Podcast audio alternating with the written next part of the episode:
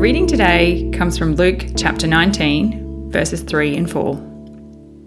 He wanted to see who Jesus was, but because he was short, he could not see over the crowd.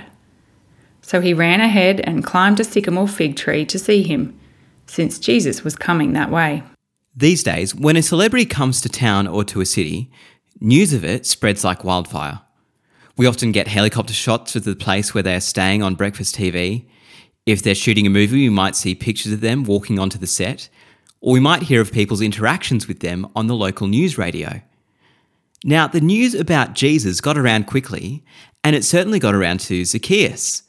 Zacchaeus is really quite intrigued about who this Jesus person is. He wanted to see him, wanted to catch a glimpse of him.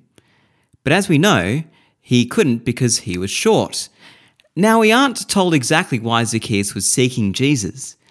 Perhaps he had heard about Jesus' compassion for the outsider. Perhaps he had heard about other tax collectors who had come to Jesus. Or perhaps he was looking for the salvation that Jesus offered. We're not sure, but we do know that he was motivated. He was so motivated that, w- that he went and climbed up a tree to get a glimpse of Jesus.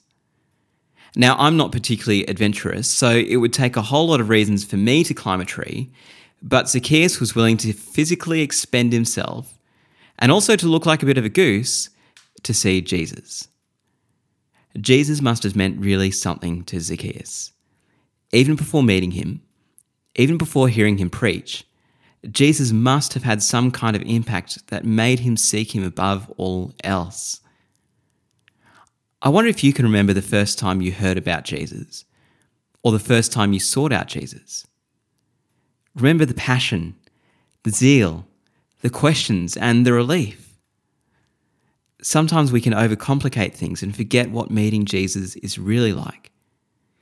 But let's take Zacchaeus' lead and seek Jesus intently and intentionally afresh. Heavenly Father, help us to seek Jesus all the days of our lives.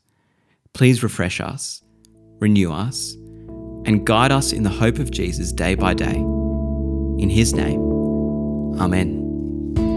If you have any questions or would like to find out more about our church, visit stbarts.com.au.